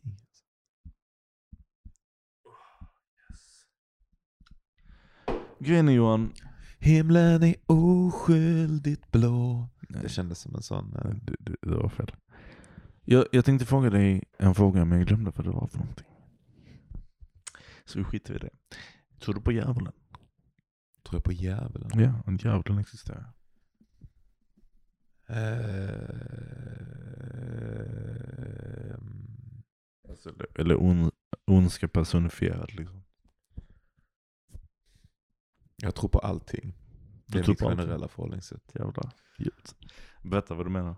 Ja men... Eh, jag tycker inte att materiella universum har eh, överträde över det symboliska. Det vill säga att har, vi- har vi berättat så mycket berättelser om djävulen som vi har gjort så finns han, Mm. hon, hen. Menar du bokstavligen då? Eller menar du finns som inget, Jag menar har att- ett värde liksom som gör att Nej, existerar? nej, nej, jag tror att det handlar om vad man tycker att den här finns-begreppet, vad den, nu hamnar vi i en sån här tradig filosofisk, vi kan ha en snabb sån här och sen så kan vi övergå till eh, vad finns-begreppet relaterar till. Att jag tänker att, att alltså, om, om man definierar finns som existerar i mätbara universum utanför oss själva, ehm, som jag tror att de flesta människor gör rent intuitivt, Mm, så är det klart mm. att djävulen inte finns. Eller då tror jag inte att djävulen finns.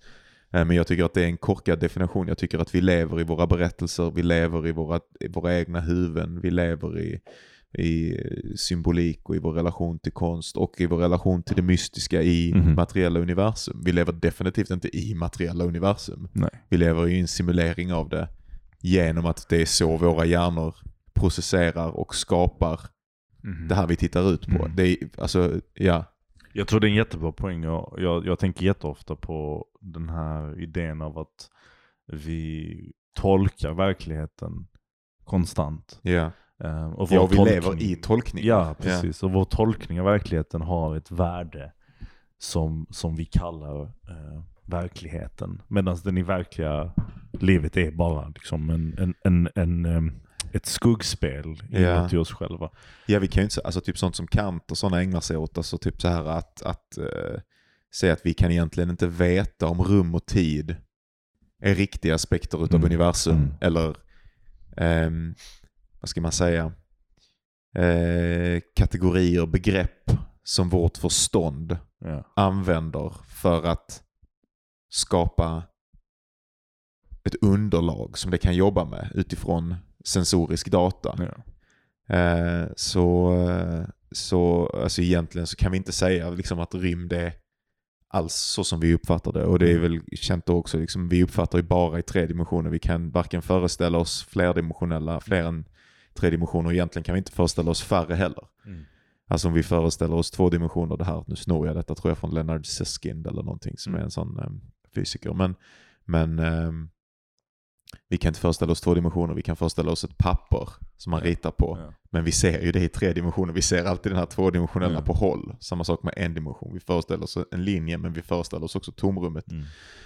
utanför det. Så att på något sätt så kan vi inte föreställa oss fenomen eller dimensions, dimensioner som de facto existerar utanför våra egna perceptionskategorier. Mm. Och, och därför lever vi i, i en tolkning utav verkligheten, inte i verkligheten. Mm. Eh, vilket absolut blir sant också om man börjar utveckla modeller för mikrouniversum och Mm. sådär. Alltså börjar, börjar man prata typ att atomer skulle ha en högre sanningsgrad än klassiska universum som vi upplever att vi Mm. är i. Eller är någonting ännu mindre. em, kvantpartiklar eller någonting. Att det är på den nivån som, som situationstecken riktiga universum em, faktiskt inträffar. Em, jag vet inte vad jag var på väg, jag är lite full. Men, men, eh, men, men det, man, kan inte säga, man kan inte säga, man kan inte bestämma den nivån och därför kan man inte heller, tycker jag, bestämma att universum så som vi möter det med mätbarhet Mm. Men det är, ingen... det, att det är den konkreta Jag principen som säger. vad som är verkligt istället för universum så som vi upplever en, en, en, eh, Man kan inte prioritera och säga Jag fattar inte varför man ena- gör det. Jag, Ja, jag, tycker också, jag tycker också att det är ett, att det är ett felslut Men- men och att det är vår det- tids stora Ja. förljugenhet. Att vi tror att vi har tillgång till någonting riktigt och att vi har tillgång och kan säga någonting väldigt konkret Fan, och alltså. faktiskt bara utifrån där vi befinner Men oss. därför, man, därför att jag, jag tror man gör det för att i, i ens uppfattning och ens, um, i ens vardagliga liv så måste man förankra sin uppfattning till de, de, de eh, gemensamma nämnarna som finns hos alla. Det är Och det- berättelser också, och Ja, symbolik också. så är det men det är, inte, det är inte alltid identiskt. Det som är identiskt är att ett bord är hårt. Nej det stämmer inte. Jag säger att detta inte är, alltså att du Okej. borde hårt, det är verkligen en sån, men, men det är ingenting med vad som, för många människor så är typ så här. Varför är pedofiler så jävla oförståbara för människor? Därför att det är så uppenbart att barn är någonting gott Ja. och att liksom att försmutsa ner den sfären och skapa trauma i en annan ung människas liv liksom för att gratifiera något så smutsigt som sitt äg, sina, sina egna lustar eller sina Mm. egna um, begär att, eh, att uh, uppnå någon slags erotiskt gränsöverskridande eller vad det är man är into om man är pedofil. Liksom. Eh, att, att, och så, så kan man inte fatta hur någon kan vara så eller hur någon kan vara seriemördare eller någon kan vara, men det är därför att bord inte är hårt på samma sätt. Inom varje, alltså så här, Jag gott att, okej, och ont, det- det- alla de här grejerna Mm. har ett lik, en lika stor plats. Men det är inte det jag I säger. människors jag, liv, förstår, ja. jag förstår vad du säger, jag fattar vad du menar. Du menar att, att ehm, det är lika viktigt med det symboliska och det abstrakta som det Det konkreta. är mer viktigt. Mer viktigt. Skulle jag absolut, absolut. För att det ger färg och ger... Nej, det är det som är, det är det vi lever i. Ja, vi okej, lever i okej, berättelserna dig, först dig, innan vi lever Det i är inte det jag säger. Jag säger bara att anledningen till varför människor eh, väljer att, att välja det konkreta för det abstrakta, åtminstone i De tal. gör inte det men de tror att Nej de exakt, det. I- åtminstone i tal. När man pratar om verkligheten så pratar man om de sakerna som man uppfattar som konkreta, Mm. sanna, objektiva. Vilket de inte är obviously. Men, vi, men det är det de som du säger, de tror att det är. Man eftersträvar det och tror Ja, att det är. det är för att man Ja. tror att de sakerna är konkreta. Och, och en så, ett Och man vill känna sig som konkreta- logisk. Det, är typ en, det, är Kanske, typ en, det, kanske, det ger en stabilitet i verkligheten som är, är trygg att navigera igenom. Absolut, men du kan säga att när du lägger en penna på bordet här så kommer pennan stanna på bordet.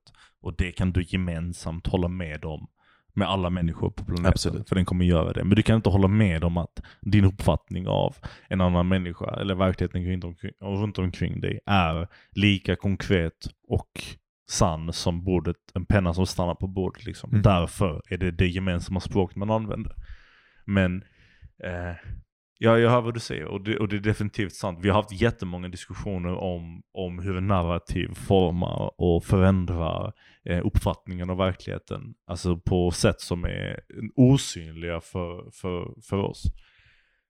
Men det är en annan, det är en annan diskussion. Eh, nej, därför att i, varför jag frågade om det här med djävulen var lite för att eh, jag, har, jag har stött på en, en man en person som jag tror är djävulen. Som är Satan personifierad på jorden. Är det sant? Ja, eller Jag har också en sån person, men jag ska låta dig berätta din först. Det här är inte... Det här är ingen människa jag träffat egentligen. Det är en människa jag har sett bilder av. Okej. Men han heter... Är det Bingo Rimér? det är Bingo Rimér är hans högra hand. Han Ja, sitter okej. på hans axel och viskar i hans öra. Men det är Kenneth Copeland. Har du sett den här? Det Är här basic Nästan bitch meme. memes? Alltså, Nej, men det här, det Jag här visste var långt innan det var en störta. basic bitch Jag meme. visste inte att du skulle störtas ner i basic boy H3H3 Just- meme nej, nej, nej, nej, nej. Innan- nej, Fuck, sluta. är någon sorts långt innan. Jag Nej, men sluta. var- Jag trodde vi pratade om grekiska filosofer. Långt innan han var en meme så Ja. tittade jag på den här mannen och så sa jag till Ja, folk omkring mig, det här är ju Satan Det är en han fanns. amerikansk eh, evangelistpastor som har sagt diverse sjuka grejer och ser ut väldigt mycket som djävulen. Lite, Det lite det för mycket som det djävulen. Det djävulen. det är lite mimigt att han ser så mycket som djävulen som Men kolla jag ska berätta, det finns djävulen bor här i Malmö. Det är sjukt. Jo, jag ska berätta för dig, det är sant. Du, du tror inte på mig nu men sen, nu kommer jag berätta berättelsen och så kommer Kör, du säga fuck du Jag hade har rätt. träffat djävulen i Malmö också, du ska höra. Ja. Så, så. Det finns en snubbe, han har mest, han har mest träffat min polare, min, eh, min andra bästa vän som inte är i det här rummet. Eh, Min är, bästa vän är mig. eh, det är, jag har två bästa vänner. Den ena är den här andra snubben och den andra är en kille som bor i Dubai. Nej, jag, har tre bästa vänner. En bor i Dubai, en bor, två bor i Malmö. En av dem är eventuellt Berk Gunnes. Han sitter och gör ett jävla tradigt ansikte nu. Men, eh, men eh, kolla är du seriös eller vad är det du säger? Du är en av mina tre bästa vänner. Vad, Jag ska vara din bästa vän. Varför då? Jag ska vara ett. Nej. Vad säger Vänta lite nu. Nej men du är, du, är, du är en av de tre som är på samma nivå. Samma nivå? Samma nivå. Exakt samma nivå.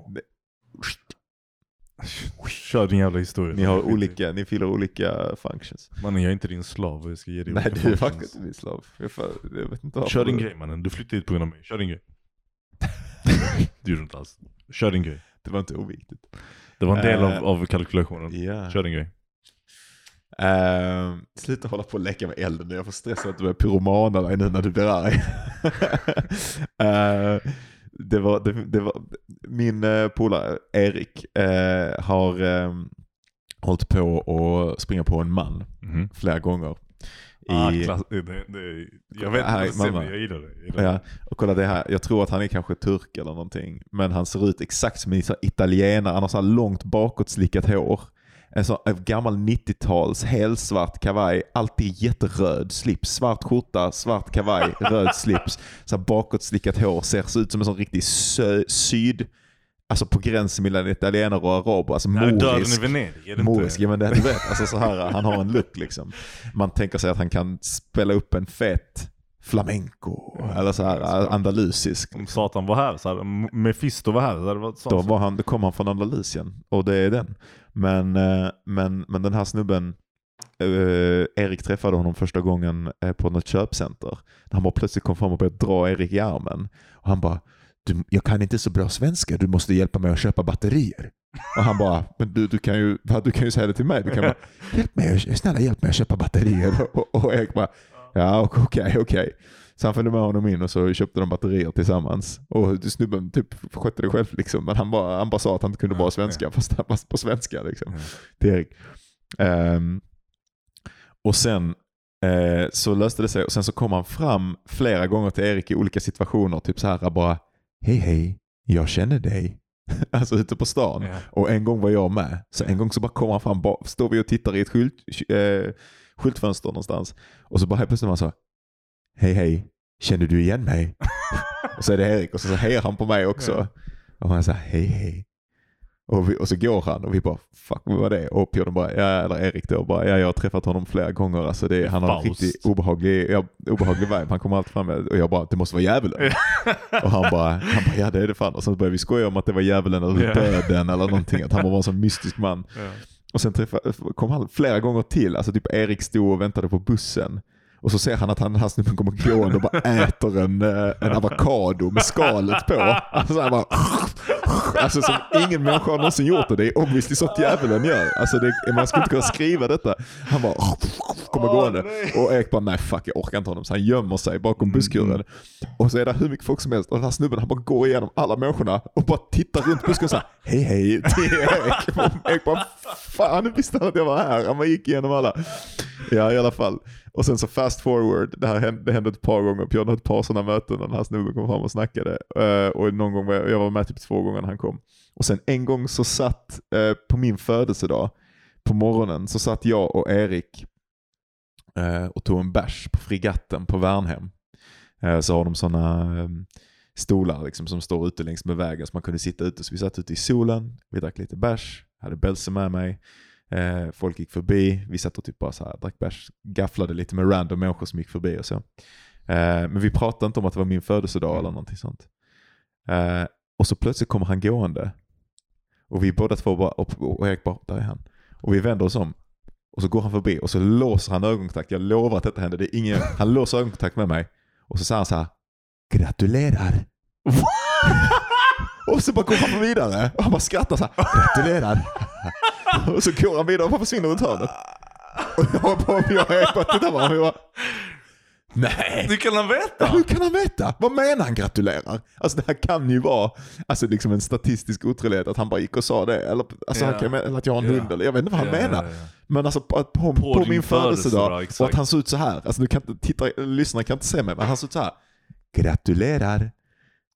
Och- En man som vet mer än han borde. Men han, det, det är ju, detta är ju Bulgakov. Detta är ju 100%. djävulen kommer till 100%. Moskva fast han Ja, kommer till Malmö istället. Eh, och... ehm, Ja. Hur kan du säga, du har aldrig berättat den här historien? Jag vet det inte är ju, det här är ju fan... Men, men han, han, alltså sticker han iväg eh, och sen så har han, någon gång hade han träffat, ja egentligen är det höjdpunkten på berättelsen, Pjodn hade träffat honom några gånger till, Erik hade träffat honom några gånger till efter detta. Ehm, men där han, eh, typ, då de hade pratat lite grann, han hade sagt att han precis hade flyttat till Eslöv. Och sen någon gång skulle vi på en midsommarfest i Mhm. Eslöv, så vi åkte ut dit. Och plötsligt när vi håller på och bromsar in i Eslöv så, så sa Pjodn bara fuck, djävulen har precis flyttat hit.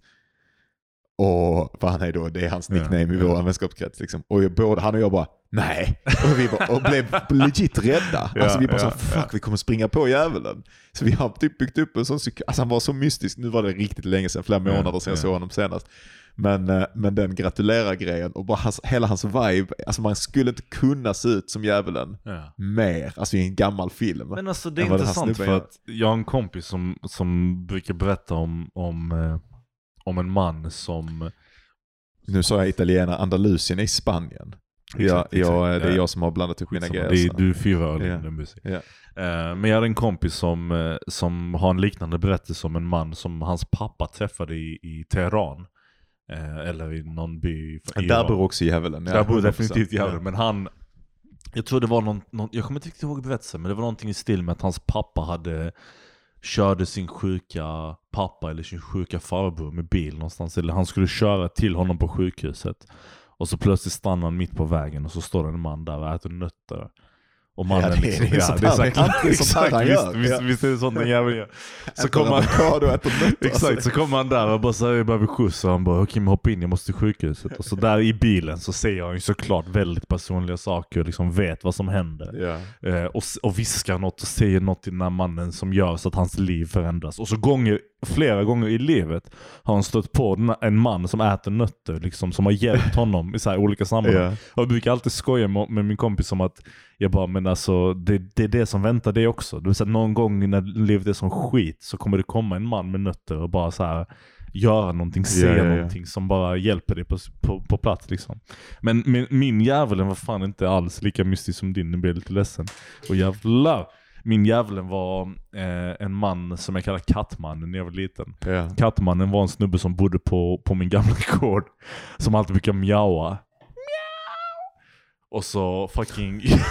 så bara, alltså som barn var vi livrädda för honom. Vi visste inte var han bodde, var han kom ifrån. Han var bara på gården då och då. Och så Ja. bara mjauade han jävligt högt. Och så en dag skulle jag ner i källaren. Och i en källare när man är barn i en, i, i, i en lägenhet är ju det läskigaste som existerar. Det är bara Ja, en ja. lång korridor av mörker. Med så här flickering lights och en äcklig kall atmosfär. Och så, och så öppnar jag dörren, den feta metalldörren, liksom kliver in dit. Och så vet jag, jag bara vet med hela min kropp att kattmannen är där någonstans. Och jag bara går långsamt mot, eh, mot eh, förrådsområdet. Och så helt plötsligt hör jag Alltså det definierar min barn. Jag sprang som en kulting. Rest som en, in som peace en alla fucking- lyssnare som har hörlurar. Alltså. jag kommer sänka det där när jag redigerar skiten men fy fan vad det satte sig i mig alltså. Den här mjaumannen. Vilken fucking... Vem sätter en galning? Vem sätter en sjuk, psykiskt sjuk man på en gård med massa barn? Ja. Men det var inte lika mystiskt som det fan. Jo fan kattmannen är obehaglig också. Kattmannen, han är... Det låter som en creepypasta. han, han, är, han är ju, han är ju en... Alltså, han är ju där för att hjälpa djävulen, förstår du? Ja. Han är ju inte djävulen själv. ja just det. Det är det. Det är, det, det är just det. Det är Han har ju sina hjälpredor. Han har ju sina... Behemoth och Precis. hela gänget. Exakt, just det. exakt. Demonerna som liksom är där för att, för att sätta sig i din själ för alltid. Men, så, men, men, men djävulsmannen som du träffade, är han ond tror du? Alltså så här, Han är mer, det är, det är mer, du vet, det finns en sån typ av karaktär som man älskar som bara är den som ser hela maskineriet. Ja, ja, exakt, som finns lite exakt, utanför exakt, och som bara har, eh, det finns en Nick Cave-låt ja. eh, som var eh, introlåt till ehm, den här jävla Peaky Blinders. Har du tittat på den tv-serien? Jag har sett något avsnitt bara. Men, men jag älskar ju Nick Cave. Uh, det finns en som heter Red Right Hand, en av hans kändaste låtar. Som bara handlar om, uh, ja vad fan är det de sjunger? Alltså typ så, you're a microscopic pawn in his bla bla bla plan. Yeah. Guided along by his red right hand. Ja. Jag parafraserar som fan, det var inte rätt lyrics. Men det är typ the sentiment liksom. Och att man bara älskar att det finns en sån karaktär med en röd högerhand som bara styr allting från Ja. bakom kulisserna. Liksom. Jag, Så är djävulen, avokadodjävulen, är exakt en sån person. som styr alla processer i bakgrunden i Malmö. En Inte- symbolisk närvaro. inte ond, inte god. Nej, Liksom neutralt nästan. Moby Dick liksom. Ja. Jag har inte läst men... Men Moby Dick är bara en sån här äh, naturkraft som, Ja, också, som, ja. som är både det heliga i livet och Ja. döden. Alltså det är, både, det är både Guds himmel, naturen, spetälskan. Det finns en sån fantastisk del, utav, alltså det är en fantastisk bok. Moby Dick är ju, det är helt sjukt att inte, det känns som en sån bok, jag har sagt det hundra gånger till folk. Jag pratar med folk om detta hela tiden, det känns som att uh, Moby Dick är en sån bok som folk inte läser i Sverige därför att det är en sån amerikansk klassiker och typ att läsa amerikanska klassiker har fallit lite out of fashion. Mm. Alltså vem fan bryr sig om Hemingway? Ingen bryr sig om Hemingway i Sverige. Du gör, jag vet. Men, eh, men, eh, men inte i regel liksom. Det är inte så, alltså jämfört med våra föräldrars generation, då gillade Ja, man honom ja. som fan. Ehm, och Herman Melville då som har skrivit Moby Dick, alltså Mo- Moby Dick är nästan så känd att det är som Beatles liksom. Vem, ingen vill lyssna på Sgt. Pepper som börjar lyssna på musik nu därför att det känns så obvious. Alltså vem, fan- du kan inte säga till någon att du gillar Sgt. Pepper för att alla bara ja, såklart. Det gör alla andra också, fuck you. Något, du är ingen musikmänniska bara för att du har lyssnat på Sgt. Pepper din ho. eh, och eh, lite så tror jag att eh, folk tänkt Moby Dick, men Moby Dick är en av de bästa böckerna som någonsin skrivits. Och den är så fucking kreativ för sin, eh, för sin tid. Alltså det är häpnadsväckande hur många olika former och grejer den rör sig igenom. Men en del av den boken är i alla fall en uppsats om typ vithet. Inte vithet som eh, sociologiskt eller politiskt begrepp utan bara vithet som färgen. Mm.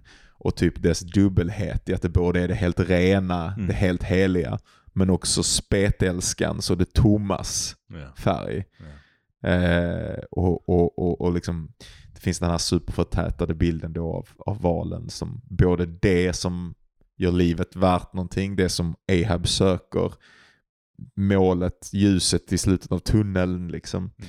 Eh, men också den, den tomma naturen eller vad man ska säga. Det, det, här, det, det är det som inte bryr sig om, om mänskliga ambitioner Mm, eller drömmar mm. eller poetik. Liksom. Ehm, och, och ja, det är bara en av världens bästa sådana förtätade bilder. Jag älskar just det, det är ju en av mina favoritgrepp. Jag jobbar ju själv en del med det. Alltså typ att, som i Ögats historia, Josh Ja. Bataille, en av mina favoritböcker, handlar ju egentligen, mm, har nästan ingen handling utan eh, handlar egentligen bara om hur bilden utav ögat och bilden utav vätskan Exakt. förändras och förtätas genom hela berättelsens gång. Eh, och, jag, ja, och det är samma sak med Moby Dick då, den här valen. Det var en sidharang. Nu börjar vi bli så fulla att eh, det blir svårt att hålla sig. Jag måste pissa. Ja men eh, slå en paus så öppnar vi en öl till.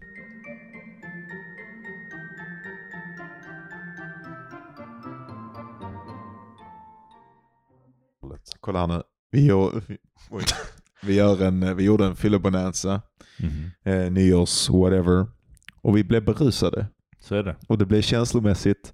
Och det blev inte så jävla organiserat. Och det är vad det är. Och det blev tre Ja. timmar långt. Ja. Och det, det, får man fan, eh, det får man fan ta. ja. Så om, om ni vill Men vi så kommer ni sluta- tillbaka med ja. ett nyktert strukturerat avsnitt Så där vi bara det. har druckit monster och på sin höjd dragit en Så eller är två linor så fultjack Så på sin höjd. Men, men vi tar inte ansvar för det. Vi tar inte ansvar för Jag tar inte någonting. ansvar för någonting jag har gjort. Men alltså ingenting jag har någonsin sagt den här podden är på riktigt. Tryck på den knappen nu, jag vill inte, inte en inspelningssekund till. Inte en sekund Vad är till. det du säger till mig? Stäng av det.